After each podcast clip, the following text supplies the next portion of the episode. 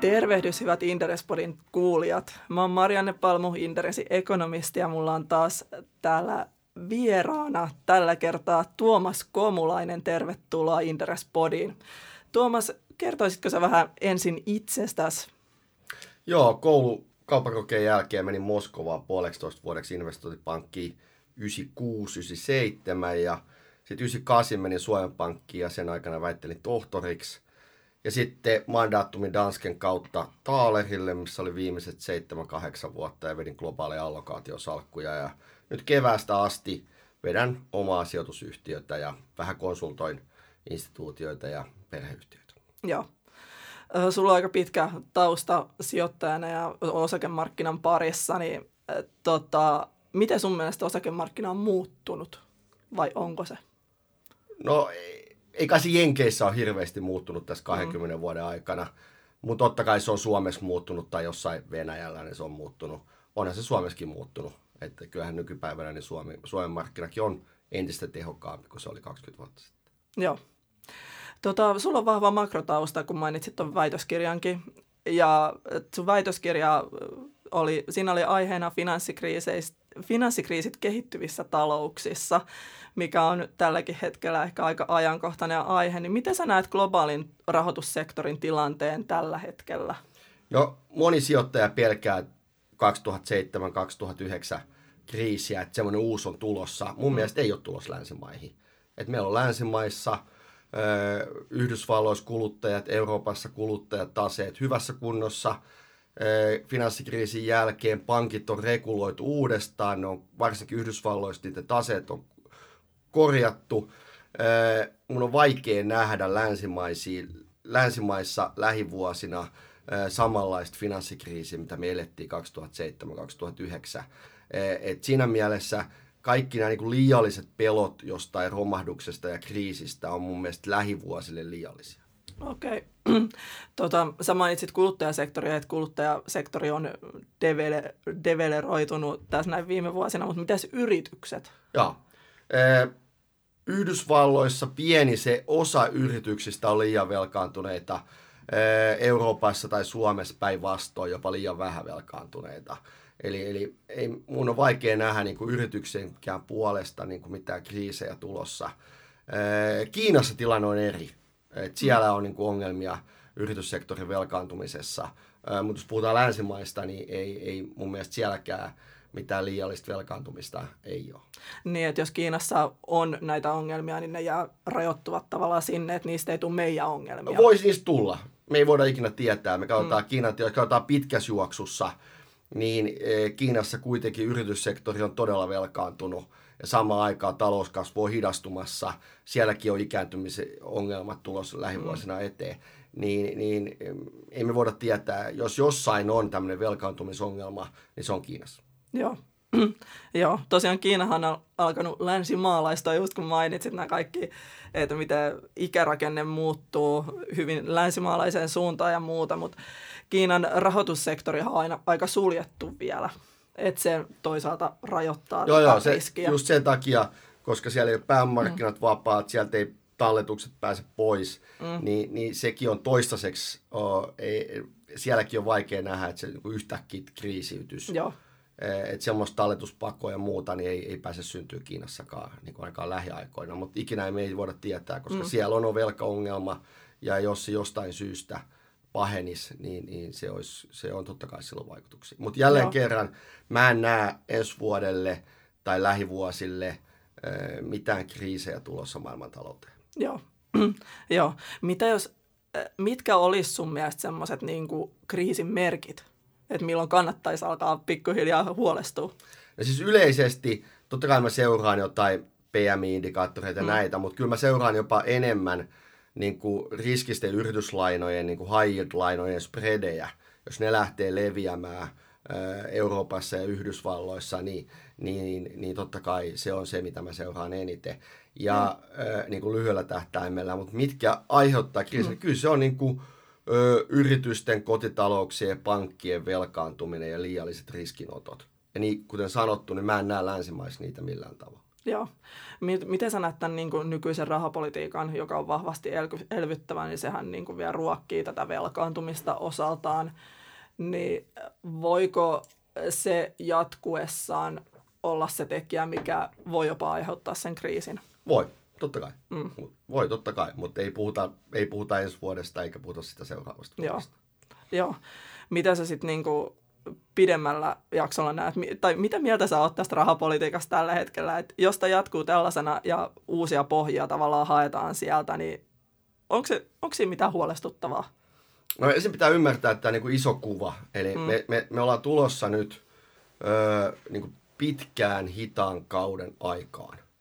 Öö, mä, jos me ajatellaan sitä, että missä Japani oli vuonna 2000, niin Eurooppa on about siinä.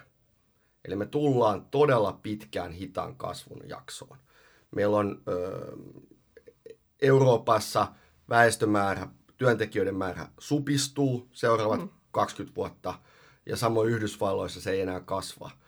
Meillä on tuottavuus heikkoa, meillä globalisaatio ei ole enää tue talouskasvua, ja sitten on Kiinan kasvu hidastumassa. Me tullaan erittäin heikkoon kasvun jaksoon seuraavat viisi jopa kymmenen vuotta. Ja tavallaan tämä, mitä me nyt koetaan, niin on sopeutumista siihen hitaaseen kasvuun. Joo. Joo, sä oot, tässä on nyt suora lainaus, mä seuraan sua Twitterissä ja sä oot siellä povannut, että nimenomaan, nimenomaan ensi vuodesta tulee tällainen vakautumisen vuosi, jossa kaikki joutuvat sopeutumaan tähän pitkään hitaan kasvun jaksoon. Ja toisaalta Fedin elvytys ja osittainen kauppasopu auttaa ja USA välttää taantuman. Euroopassa nollakasvu jatkuu, ei sen pahempaa. Se on just näin. Joo, tämä on itse asiassa aika semmoinen lohduttavakin viesti. Se on toisaalta ilman muuta. Siis niin. jälleen kerran, mistä me aloitettiin, niin meillä ei ole mitään finanssikriisiä tulossa lähivuosina. Mutta meillä on tulossa todella pitkä hitaan kasvun mm. jakso.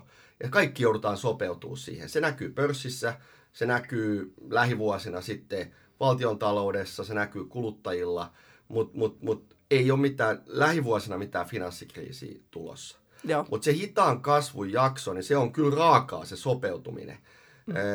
Et se, se tarkoittaa valtion taloudelle erittäin huonoa tilannetta, se tarkoittaa kuluttajille, se tarkoittaa pankeille, se tarkoittaa monelle yritykselle sitä, että mitään nopeata elpymistä ei ole. Eli kun nyt kun meillä on maailmantaloudessa käynnissä – mm, kansainvälisen kaupan ja, ja investointien taantuma tällä hetkellä käynnissä, niin se vähän palautuu, mutta mitään nopeata kasvua ei ole tulossa.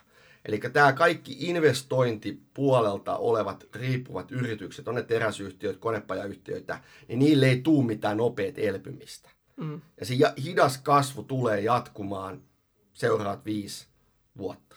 Joo, eli sykliset yhtiöt on ja, nimenomaan, pinteessä. Nimenomaan. Et se on, se, e, jälleen kerran ei ole tulossa mitään kriisiä, mm. mutta ei myöskään tule nopeata elpymistä niille. Joo. Joo. Eli, ja, ja, eli, eli tämä sama, mitä me ollaan nyt pörssissä nähty, että kuluttajayhtiöt, palveluyhtiöt, teknologiayhtiöt, terveyssektori ee, menee aika ok ja erittäinkin hyvin. Ja samaan aikaan investointipuolen teräsyhtiöt, konepajat, ee, pankeilla heikko jakso, niin se tulee jatkuu seuraavat viisi vuotta. Joo. No mitäs sitten, kun ajatellaan yksityissijoittajaa, niin äh, sä just puhuit näistä syklisistä, että ne voi olla haastavia sijoituksia. Ja miten, miten muuten yksityissijoittaja voi tavallaan varautua tähän? Hitaan, hitaan kasvun, kasvun kausi tarkoittaa myös sitä, että kaikki yritykset ei enää menesty. Että siellä on jyvät erotellaan akanoista, Ilman eikö muuta. näin? Ilman muuta. Mm. Mutta yksityis- tai yleisesti sijoittajilla, niin ensin se kannattaa lähteä sitten allokaatiosta puolesta. Et meillähän on niin poikkeuksellinen ympäristö siinä mielessä, että, että korot on näin alhaalla. Mm. Et koroista sä voit unohtaa, niistä ei saa tuottoi. Ne voi olla niin kuin, äh, tavallaan tukena likvidin puolella, että sulla on jotain turvaa. Mutta niin lähtökohtaisesti se on, sieltä ei saa mitään tuottoa. Et se on se, se, on niin kuin se toinen puoli. Osakkeista – ne yritykset, jotka pystyy tuloskasvua tekemään, niin ne menestyy jatkossakin. E, et siinä mielessä osakkeessa kannattaa olla. Ja sitten vaihtoehtoisia sijoituksia pitää olla mukana.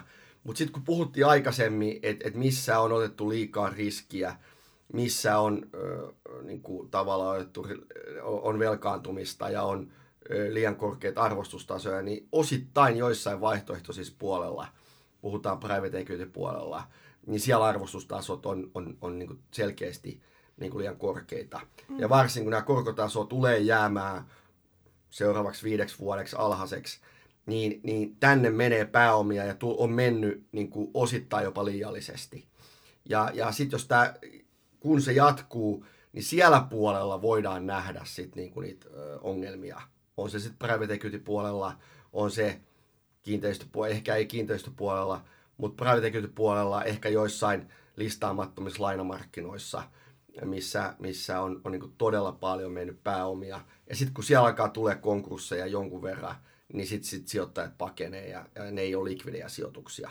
Ja siellä tullaan näkemään sitten ehkä jonain päivänä ne ongelmat. Joo, eli tämmöiset korkean riskin sijoitukset voisit kantaa sitä tappiota. Nimenomaan. Mm. Ei, siis, mutta täytyy ymmärtää se, että, että kun tehdään sitä allokaatiopäätöstä, allokaatiopäätöksiä, niin, mistä lähdettiin, niin, niin meillä on osakkeet, korot ja entistä enemmän on nämä vaihtoehtoiset. Mutta näissä vaihtoehtoisissa kannattaa katsoa, e, että sijoitetaan, mihin sijoittaa. Ja sitten täytyy muistaa, että ne on oikeasti sit epälikvidejä.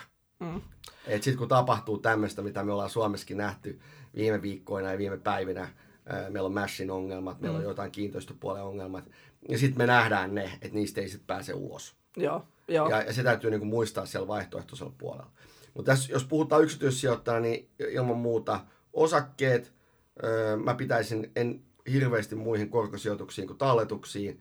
Ja sitten täällä vaihtoehtoispuolella, niin siellä sitten tämmöiset, niin kuin, että oikeasti tietää mihin sijoittaa. On ne sitten asunkiinteistöt, on ne jotain muita niin kuin turvaavia vaihtoehtoisen sijoittajien mm. puolella. Ja jos siellä ottaa liikaa riskiä, niin se on kyllä, siellä voi oikeasti tänä päivänä sitten tulevaisuudessa niin tulla Joo. turmion tie. Mm. Mitäs mieltä sä oot kullasta sijoituskohteena? Tällä hetkellä? No se on tullut nyt alas vähän. No mä oon aina ollut sitä mieltä, että se on musta niinku, vähän turhaa. Että se, et, et, et, et miten se on, mistä otetaan se arvostustaso, se ei tuota mitään toisin kuin osakkeet ja, ja aikaisemmin korot tuotti kuitenkin. Mutta tietenkin kun nyt kun keskuspankit ei tuu nostaa korkoja ja tulee tekemään elvytystä – seuraavat varmaan viisi vuotta, niin voihan se olla, että kulta ei tuo alas. Mm. Et se on kyllä sitä jo, ne jotka haluaa, niin saa harrastaa, mä en harrasta. Joo, Joo. Mitäs sitten, niinku, jos mä ajatellaan vielä sitä yksityissijoittajaa, niin ää, kun osa sijoittajista sijoittaa esimerkiksi indeksirahastoihin, et mi- miten sä näet niinku ihan indeksitasolla, onko se semmoista niinku sivuttaisliikettä, että hirveästi mennä mihinkään suuntaan tällaisena hitaan kasvun aikana. Vai miten sä näet sen tilanteen? No, on hyvä kysymys. Meillä oli, siis meillä on, mitä taustasta menee, niin meillä oli 2018 heikko osakevuosi, 2019 se korjattiin, kun tajuttiin, että ei, ei, ei tukkaa mitään finanssikriisiä. Muista osakkeet markkina on sen diskontanut, mitä mä äsken sanoin. Eli, eli mitään finanssikriisiä ei ole tulossa talouskriisi ei ole tulossa, mutta on tulossa hitaan kasvun vuosi, vuodet, niin tavallaan osakkeet on alkanut sitä hinnoittelee ja sen takia on ollut tämä hyvä, hyvä vuosi tänä vuonna. Ensi vuodesta ää, voi hyvinkin olla, niin kuin, niin kuin mainitsit, että isot indeksit ei hirveästi tuota, mutta voi olla, että tämä sama niin kuin iso eroavuus ensi vuonna ne tulee jatkumaan. Mm. Eli, mm. eli, eli hyvät yhtiöt, on ne kulutuksesta, palvelusta riippuvat teknologiapuolen tai terveyspuolen, niin nämä tulee, hyvät yhtiöt niillä sektoreilla tulee menestyä ensi vuonna.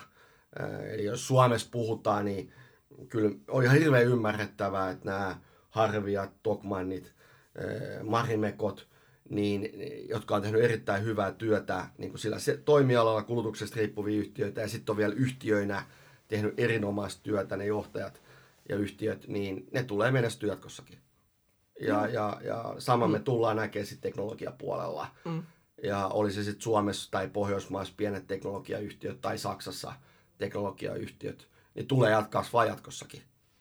Eli, eli siinä mielessä niissä kannattaa olla mun mielestä jatkossakin mukana. Mm. Ja sitten tämä ikääntyminen ehkä kolmantena teemänä, niin, niin me ollaan se Suomessakin nähty, mm, terveystalo, hoivatilat, muut yhtiöt tai, tai Euroopassa terveyssektorit, lääkeyhtiöt. Niitä löytyy Ruotsissa erittäin kuuma sektori ja erittäin hyvin kasvava sektori, niin, niin, niin ne tulee kasvamaan jatkossakin. Niillä on niin vahvat driverit seuraavat viisi, jopa kymmenen vuotta. Mm. Joo. Täytyy kyllä sanoa, että tätä, tätä vuotta kun vielä katsoo, niin oli kyllä aika, ei olisi ehkä ihan tuossa viime vuoden vaihteessa uskonut, että SP500 tulee takomaan ennätyksiä tässä loppuvuonna ja muuten, että kyllähän tämä on ollut siis hyvä pör, pör, pörssivuosi. Totta kai, mutta täytyy muistaa, että siellä taustalla oli erittäin heikko vuosi edellisen oli. vuoden. Ja sitten siinä on iso muutos, mitä on tapahtunut. Yhdysvaltain keskuspankki 2018 aikana nosti korkoja ja sanoi, että he tulee jatkamaan korkojen nostoa. Ja mm. iso muutos tänä vuonna Joo. on laskenut korkoja ja nyt jopa tase kasvaa Fedillä. Mm. Ja sitten EKP laskenut korkoja ja nyt on aloittanut QE uudestaan. Mm. Eli meillä on keskuspankit niin kuin erittäin voimakkaasti elvyttämässä, mm. ei pelkästään tänä vuonna, vaan ensi vuonna. Ja se johtaa siihen, että se, mistä me aloitettiin, nämä riskisen yrityslainan spreadit, ne ei pääse, spreadit ei pääse nousemaan, koska keskuspankit elvyttää niin paljon. Ja se johtaa siihen, että meillä ei niitä kriisejä tai mitään muutakaan pääse syntymään. Mm. Se johtaa siihen, että pörssin volatiliteetti jää alhaiseksi, viksit ei pääse nousemaan ja semmoista niin finanssikriisiä ei pääse syntymään. Joo, joo. eli se keskuspankkien turvapatja on erittäin vahva. Se on tukevasti siellä markkinan alla. Kyllä.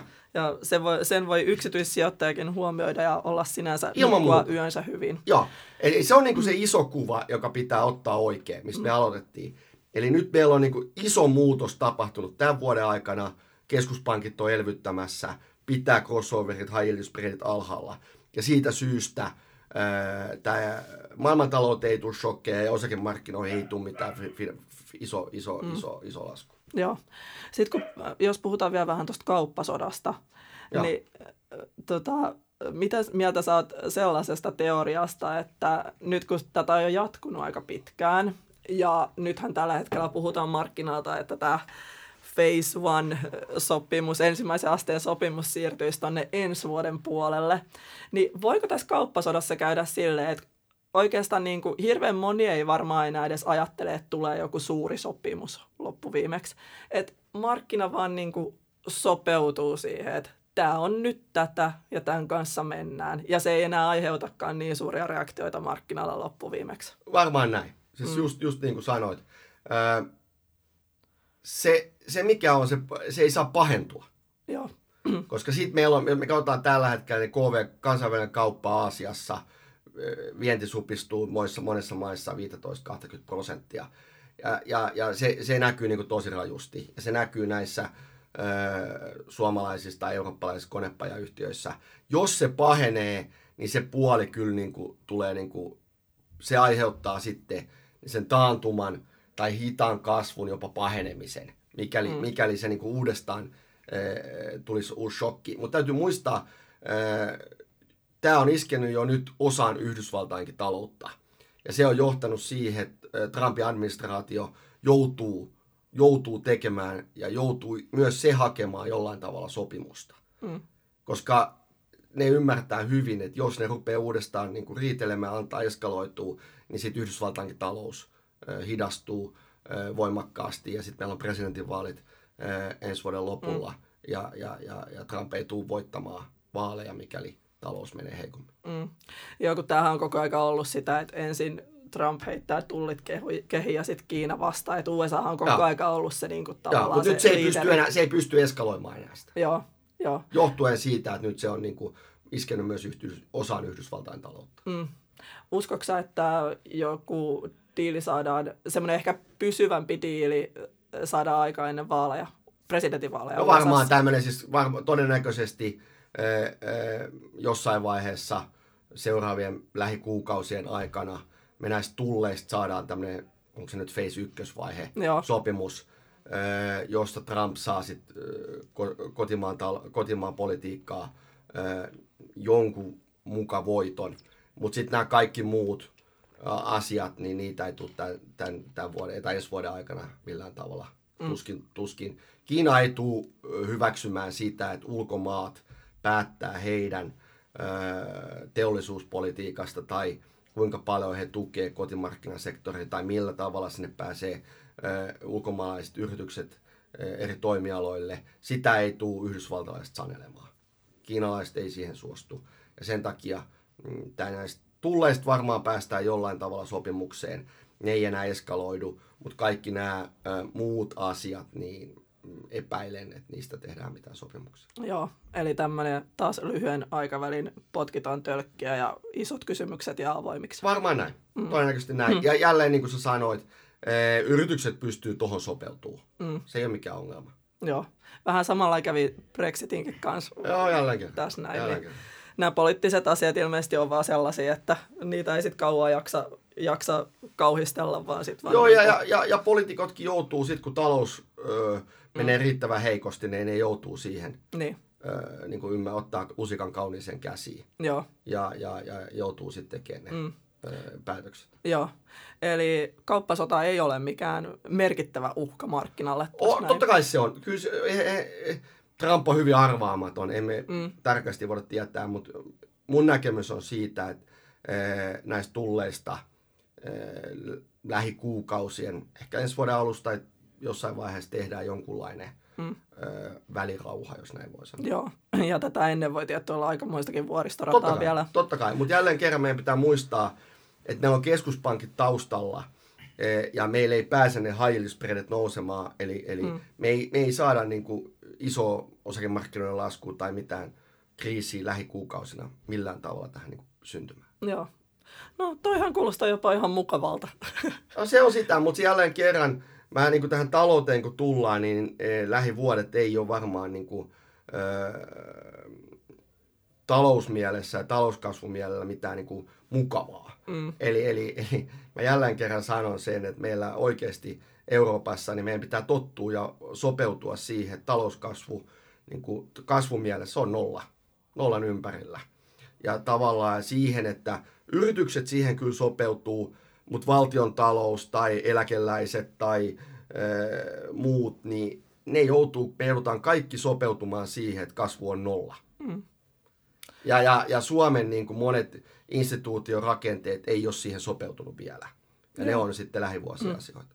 Niin, eli tämä on tätä, mitä koko Euroopassa peräänkuulutetaan, että vähän pitäisi niitä rakenteita uudistaa, että päästäisiin siihen niin kuin sopeuduttaisiin siihen hitaan kasvuympäristöön ja saataisiin jopa ehkä vielä jotain kasvua aikaiseksi. Nimenomaan. Se, se on niin kuin ainoa mahdollisuus. Joo. Ja Mutta siitä mä oon vähän pessimistinen, että me saadaan niitä rakenteellisia uudistuksia aikaan. Joo, joo. Ja siihenhän niin kuin ihan luin tuossa muutama aika takaperi tutkimuksen, missä tutkittiin näitä, että miten hyvin näitä luvattuja rakenneuudistuksia on koko euro, euroalueen tasolla tehty, kun nythän niin kuin kuitenkin EKP antoi siihen loistavan mahdollisuuden, kun korot nollassa, niin kovin on lupautunut juurikaan mitä ei ole toteutettu. Se on totta. Mm. Ö, aikoinaan tehtiin Saksassa, että se Saksalle kredittiä, me ollaan nähty Saksan hyvä kehitys, mm. nyt vähän heikompi, mutta se, mikä on tässä, Suomessa ei paljon puhuta, Ranskassa itse asiassa tehtiin viimeisten vuosien aikana niin kuin uudistuksia. Ja jos katsoo viimeisiä talouskasvulukuja puolta, niin itse asiassa Ranska on tällä hetkellä yksi niistä valopilkuista mm. Euroopan talouksissa. Ja se kotimainen kulutus Ranskassa voi erittäin hyvin. Joo. Ja työmarkkina voi hyvin, siellä työllisyys kasvaa. Ja itse asiassa ikärakenne Euroopassa niin on Ranskassa yksi parhaimpia. Joo. Mistä ei paljon puhuta. Mutta tämä on niin hyvä ottaa mun huomioon. Joo, ja se on ihan vaivihkaa tapahtunut tosiaan se Ranskan nousu sieltä ja. Eh, niin kuin talouskasvun ja. jopa ykkösmaaksi, Kyllä. mihin nykyään pääsee parin prosentin kasvulla. Nimenomaan, nimenomaan. Mutta tosiaan eh, tuon totuttautumisen aikaa. Tota, eh, ollaan puhuttu eurotaloudesta, mutta minkälaisena sä näet yleisesti, jos ajatellaan globaalia taloutta, voidaan alueittain käydä, niin tämän kasvun näkymän maailmantaloudessa, niin mitä sä näet sen pidemmällä aikajänteellä, jos ajatellaan 3-5 vuotta? No kuten sanottu, mä näen globaalin taloudenkin, niin kuin me joudutaan kaikki sopeutuu hitaampaan kasvuun. Mm. Eli, eli meillä Yhdysvallat jatkaa ehkä puolentoista prosentin kasvua, Euroopassa se nolla kasvu, Aasia kasvaa ehkä hitusen nopeampaa. Mutta sielläkin ö, iso muuttuja on se, että Kiinassa ei enää työväestön määrä kasvaa. Jopa alkaa sitten seuraavan viiden vuoden, kymmenen vuoden aikana jopa supistumaan. Eli kaik, me joudutaan myös siinä sopeutumisvaiheessa, meidän pitää kaikki sopeutua myös Kiinan selvästi hitaampaan kasvuun. Ja se on sitten monille yrityksille ää, vähän, vähän erilaista. Ja siitä, siitä tästä niin kuin maailmantaloudesta lähtien, niin maailmantalouden kasvukin tulee olemaan hitaampaa, mitä se on ollut viimeiset kymmenen vuotta. Mm. Ää, ja, mm. ja, ja sitten joissain, niin kuin Euroopassa, se on nollan ympärillä. Mutta ei se mitään. Japanikin on selvinnyt viimeiset 30-20 vuotta siinä nollakasvussa. Ja niin Eurooppakin tulee selviämään. Mitkä ovat semmoiset äh, kasvun selviä, mikä on semmoinen selviämispaketti tälle nyt seuraaville vuosille sun mielestä? Ei siinä ole mitään hoppaskonsteja. Ei, ei, ei, va, va, varmaan Euroopassa pitäisi päästä lähemmäs sitä markkinataloutta. Eli, eli julkista sektori supistaa, verotusta mm. pienentää, työmarkkinoita avata. Niin se olisi varmaan se Euroopan niin kuin lääke, jolla päästäisiin ehkä hita, niin kuin positiiviseen hitaaseen kasvuun tässä ympäristössä. Mä epäilen, että sitä tullaan ihan kovin, ei, ei tulla hirveästi tekemään. Mutta ei tässä ole mitään poppaskonsteja olemassa. Meillä on, kuten mä sanoin, meillä on työväestön määrä, ikääntyminen, niin iso trendi Euroopassa, ja, ja siihen ei ole mitään, mitään hoppaskonsteja tulossa. Mutta mut me voidaan niin kuin, pärjätä, että me tehdään näitä uudistuksia, niin se nollakasvu, siihen me voidaan sitten niin päästä, mm. tai hitaaseen kasvuun, Joo. jos näitä jonkun verran mm. näitä uudistuksia tehtäisiin. Uskoiko siihen, että voi tulla joku uusi teknologinen mullistus, mikä ja, tavallaan ja, tuo tämän Toi on hyvä kysymys, se on erittäin hyvä kysymys. Me, jos katsoo ö, tuottavuuskehitystä, maailmantalouden kasvua ajaa työväestön määrä, tuottavuus mm. ja sitten globalisaatio. Ja nyt työvoiman määrä ei, ei enää kasva ja globalisaatiossa se ei enää tuo samanlaista kasvua, niin meillä jää tuottavuus jäljelle. Tuottavuus ei ole enää kasvanut samalla tavalla, mitä se on kasvanut viimeiset 30-40 vuotta. Ja nyt on eh, tuottavuus heikentynyt. Ja nyt kysymys on, että voiko näistä teknologiakehityksistä, mitä meillä on, niin tulla uudestaan joku tekno- mm. tuottavuusbuumi, joka voisi tämän muuttaa. Eh, ehkä, ehkä, mutta jos me mietitään, kuinka iso uudistuksia oli ja ne, kuinka paljon nämä muutti 50-60-luvulla, mm. kun meillä tuli sähköt, meillä tuli viemärit, meillä tuli naiset työmarkkinoille. Tämä oli niin iso muutos.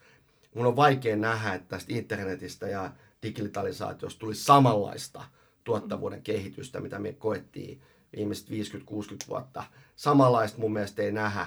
Mutta mä mielelläni jää odottaa niitä. Jos, me, jos, jos tästä tulee uutta, on se sitten mm. robotisaatiosta tai, tai digiälystä, ja me saataisiin näistä niin kuin, ö, uusi ö, tämmöinen niin kuin tuottavuuden buumi seuraavien vuosikymmenen aikana mielellään. Mm. Se voisi korjata tätä tilannetta, mutta mä oon hitusen skeptinen siinä, mm. siinä puolella. Joo. Joo, olisi se hieno nähdä. Ja tuskin niin kuin parikymmentä vuotta sitten ö, ajateltiin, että missä me nyt ollaan, niin ei välttämättä uskottu sitä. Mm. Että kun ajatellaan kaikki ihan älypuhelin, sukupolvia ja muuta, niin, niin on kyllä tulevaisuuteen kannattaa suhtautua ilmeisen optimistisesti kuitenkin tämän osalta.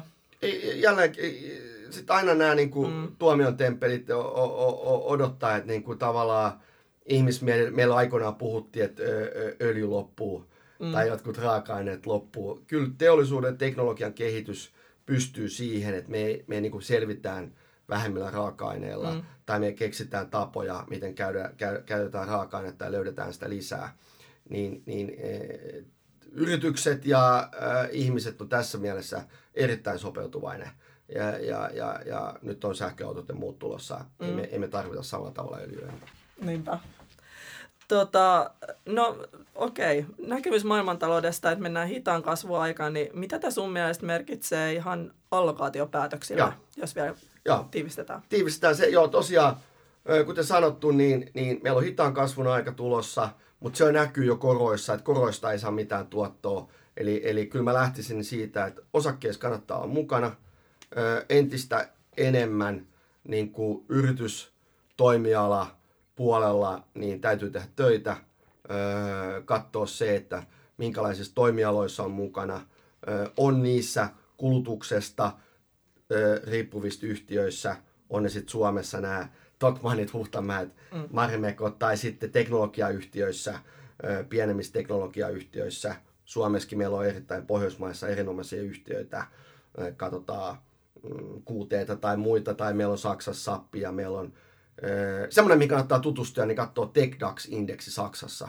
Saksassa on syntynyt pieniä teknologiayhtiöitä, vähän isompia, ja niitä yhtiöitä suosittelen kaikille niihin tutustumista. Ne puoli tulee kasvamaan jatkossa. Ja sitten nämä lääkeyhtiöt, terveyspuolen yritykset, niin ilman muuta. Ja sitten tämä niin investointipuolesta riippuvat yhtiöt, niin, niin totta kai ne on jo monet niistä on laskenut aika paljon, että jos sieltä löytää yhtiöitä, niin ehkä, mutta kuten mä sanotin, ne joutuu sopeutumaan siihen erittäin hitaan kasvun jaksoon. Ja, ja siellä, mm. jos johto, yritysjohto ei ole, ei, ei, ei, ei, ei ole kunnossa, ja, niin, niin se on, siellä tulee kyllä erittäin rajua sopeutumista, ja se me nähdään. Ja siellä on niin kuin liiallisesti, liiallista kapasiteettia, on se sitten teräspuolella tai jopa konepajoissa – ja sama koskee pankkeja. Pankit joutuu sopeutumaan siihen, että et, et korko, korkomarkkinoilla ei tehdä tulosta ja, ja sitten pankkeja on Euroopassa liikaa. Niitä on Suomessa liikaa, niitä on Pohjoismaissa liikaa. Ja, ja siinä mielessä siellä puolella mitään tuloskasvua ei ole tulossa niin kuin markkinan puolesta. Sitten on kysymys vaan siitä, että kuinka paljon pystytään kustannusta leikkaamaan. Mm. Eli, eli tämä niin kuin sijoittamispuolesta, mä olisin osakkeissa mukana hyvissä yrityksissä – Eh, näiltä niin kuin kasvavilta aloilta, mutta en välttämättä investointipuolella enkä pankeissa. Ja, ja sitten koroissa en ole mieluummin talletuksissa ja vaihtoehtoispuolella järki käteen, mihin sijoittaa. Ehkä siellä puolella näihin turvallisempiin kohteisiin ja tietää, mihin sijoittaa. Muistutan sen vähän vaihtoehtoispuolella, että ne on epälikvidei, niistä ei sitten pääse ulos, jos, jos sijoituskohteet on, menee huonosti, niin kuin viime päivinä Suomessakin on nähty. Joo, Joo tämä on sinänsä hyvä ajankohtainen, ajankohtainen aihe. Miten sitten maantieteellisesti mm, allokaatio, niin olisiko sinulla siitä jotain näkemystä? No, mä oon aina sanonut kaikille ö, yksityissijoittajille, että aina pitää olla SP500. Joo. Siitä on niin kuin hyvä lähteä. Mm. Aina pitää olla SP500. Ja sitten sen jälkeen katsotaan ne muut. Okei. Okay. Ja sitten sit voi katsoa niin Euroopasta tai Suomesta näitä yhtiöitä, mitkä tuntee, ja ne mm. katsoo näistä teemoista, mitä mä toin, toin, toin niin esiin. Ja, ja kehittyvillä markkinoilla se on, ne on mennyt erittäin heikosti verrattuna niin kuin länsimaisiin viimeiset vuodet. Et se on kyllä mielenkiintoinen, että jos sieltä tulisi uusi, te, uusia teemoja. Itse en ole sijoittanut hirveästi kehittyville markkinoille. Mutta ehkä tämä maantieteellinen allokaatio on mun mielestä niin kuin, ö, alkaa menee niin kuin toissijaiseksi. Mm. E, e, e, e, e, enemmän niin samat teemat menee globaalisti läpi. Eli, eli nämä teknologiayhtiöt, kuluttajayhtiöt, terveyspuolen yhtiöt, ne menestyy sekä Yhdysvalloissa että Euroopassa, e, jopa kehittyvillä markkinoilla. Mm. Eli, eli mä en niin kuin liikaa tuohon maantieteelliseen niin kuin, ö, allokaatio, että mitä pitää painottaa, niin en, en liikaa niin kuin katsoisi sitä. Mutta ehkä yksityissijoittajille ja muillekin, niin muistutan siitä SP500. niin kuin se on, se on, se on äh, niin kuin indeksitasolla, siellä on kuitenkin parhaat yritykset, isoin sijoitusmarkkina, eli, eli sitä ei pidä missään nimessä unohtaa. Mm. Toi on ihan hyvä pointti. Sitten vielä lopuksi, niin millainen sä oot itse sijoittajana? Ootko riskinottaja vai turvaa satamajan hakija vai millainen? Miten kuvailet itse asiassa sijoittajana? No joo, siis mä yritän ottaa sen ison kuvan ensin oikein. Eli mä katson keskuspankkeja hirveän paljon, mitä tuossa aikaisemmin käytiin esiin. Eli se nähdään, että, että jos keskuspankit on tämmöisessä tilanteessa, missä ne on nyt, että ne on elvyttämässä, ja se johtaa siihen, että eh, riskilisät ei pääse nousemaan, volatilisuus ei pääse nousemaan, niin kyllä silloin kannattaa olla jonkun verran niin ottaa riskiä. Ja, ja, ja, ja se, sen mä haluan otan ensin oikein. Sitten mä aika paljon katson näitä teemoja, mitä, mitä, mitä, mitä on. Eli, eli, eli on ne, tänä vuonna ollaan nähty selvästi tämä kuluttajapuoli Suomessa ja Euroopassa ja joka puolella. Eli, eli ne yhtiöt on selvästi, niin kuin, niitä lyötiin liikaa viime vuonna, kun pelättiin, että tulee niin kuin joku kriisi tai taantuma. Ja nyt kun todetaan, aletaan toteamaan, että, että, että niissä ne meneekin ihan ok, niin niissä on kannattanut olla. Mä yritän ottaa se teeman aina niin kuin yritän olottaa. Tai katsoa paperiyhtiöitä. Tämä oli musta hyvä mm. tänä vuonna. Eli kun pelättiin, että tulee joku taantume ja sijoittajat katsoivat teollisuuden PMI, tuli alas. Mutta eihän paperiyhtiöt ole mitään teollisuusyhtiöitä, ne on kuluttajayhtiöitä. Loppukysyntä on kuluttaja. Mm. Eli mä yritän ottaa sen oikein, sen teeman ja olla niissä mukana. Ja se johtaa siihen, että mä oon ollut näissä mukana. Ja sitten teknologiayhtiöt on, on, on yhtenä mukana. Eli, eli mä yritän ottaa sen ison kuvan ensin oikein ja sen teeman oikein. Ja sitten mä varon sitä, että mä en rakastu mihinkään. Erittäin hyvä ohje. Et se on niinku se, että et, tää on vaan, ne on vaan yhtiöitä, älä rakastu niihin, vaikka ne olisi kuinka hienoja ja eh, mukavia yhtiöitä ja se, niin eh, ei saa rakastua. Siinä oli erinomainen päätöspointti. Tähän meidän on hyvä lopettaa tämä podi. Kiitos paljon kiitos vierailusta, Tuomas. Kiitos, kiitos.